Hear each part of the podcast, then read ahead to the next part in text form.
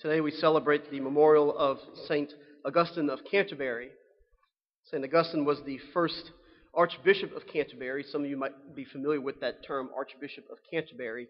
Canterbury is the seat of the primate of the Church of England, the, uh, the head clergy of the Church of England.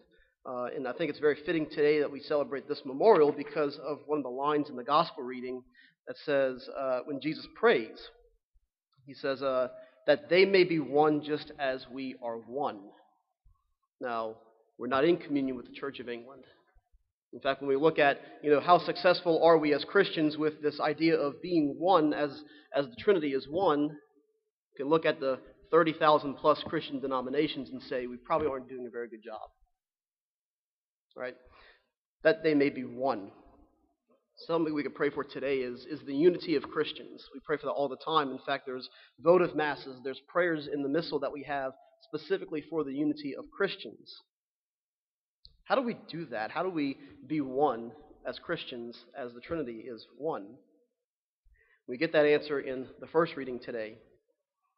St. Paul says, let's see if I can find it in here. He says, It is better to give than to receive. It's better to give than to receive. The whole reason behind this is because we were made for giving. We're made for giving. And we hear this in the documents of the church. We hear this in Gaudium et Spes. John Paul II would emphasize this also, where it says, Man cannot find himself except through a sincere gift of himself. In other words, we cannot find fulfillment until we give of ourselves. When you think of vocation, that's, you know, big V vocation that we're all called to, the vocation of holiness, as well as our little V vocation, each of our specific vocations, that we look at these vocations in light of how is the Lord calling us to give of ourselves, to make a sincere and full gift of ourselves. You look at marriage, what do the spouses do? They give themselves to each other. All right? And that's always looked at in light of the sacrifice of Christ in his relationship with the church, that he gives himself totally for the church. It's a great reading from Ephesians 5 we hear at weddings. So that, you know, we hear, husbands, love uh, your brides as Christ loved the church. That's that self sacrificial giving. It's giving of ourselves. For the priesthood, we literally lay down our life at ordination. We put ourselves face down on the floor, uh, symbolically, you know, laying down our lives as the church prays for us. We give ourselves completely and totally. It's one of the reasons for priestly celibacy is to give, the priest gives himself totally to the church, recognizing that the church is now his bride. Same thing with religious life, how sisters will take, or even, you know, religious brothers, they take vows. There's a complete gift of self in these vows. That's how we do this. That's how we strive for unity, is when we put the needs of somebody else before us. You know, think of the prayer of St. Francis.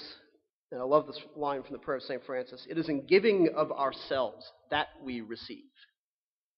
That in order to receive, somebody first has to give. There has to be a first gift that can be received. If no one's giving anything, there's nothing to be received. So that goes back to what Aristotle would call the first cause. Who is the first giver? First giver is God. He gives us life. He gives us creation. The beginning of the Bible is God creating everything and creating human beings. He is the first giver. And so what happens is with sin is that every time we fall into sin, it is a lack of ability for us to see somebody else's needs before our own. To love somebody else, um, it's a failure to love somebody else in loving ourselves first. Self love is important. We can't love ourselves, we can't love anybody else. But at the same time, we can't let that become a vortex. It can't become a vacuum of, well, it's my needs entirely. Whereas sometimes the greatest acts of love have been sacrificing from our needs to give to somebody else. That's how we become one. That's how we stay one.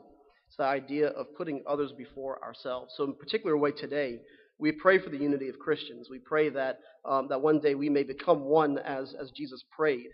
And I, I feel like there's a reason he prays that prayer. You know, he knows that there's going to be division. That's how Satan works. Satan divides and conquers. That there's, there's everything kind of revolves around this principle of unity. And, and, you know, we think of the Trinity, and we'll have Trinity Sunday coming up in a few weeks. That whole idea is unity. How does Satan work? He divides and conquers. In a time like today, You know, when we, we hear so many things back and forth about the pandemic, it's being politicized so much. Everything's being politicized. How do we know what's right, what's wrong? The worst thing we can do is to become divided. The best thing we can do is to unite ourselves to the Trinity, who is unity itself. By being united to the Trinity, by living a life, as Father Mitch said in his homily the other weekend, to have the indwelling of the Trinity within us helps us to be one, helps us to strive for unity. So we pray for that today, that we may be one just as God is one.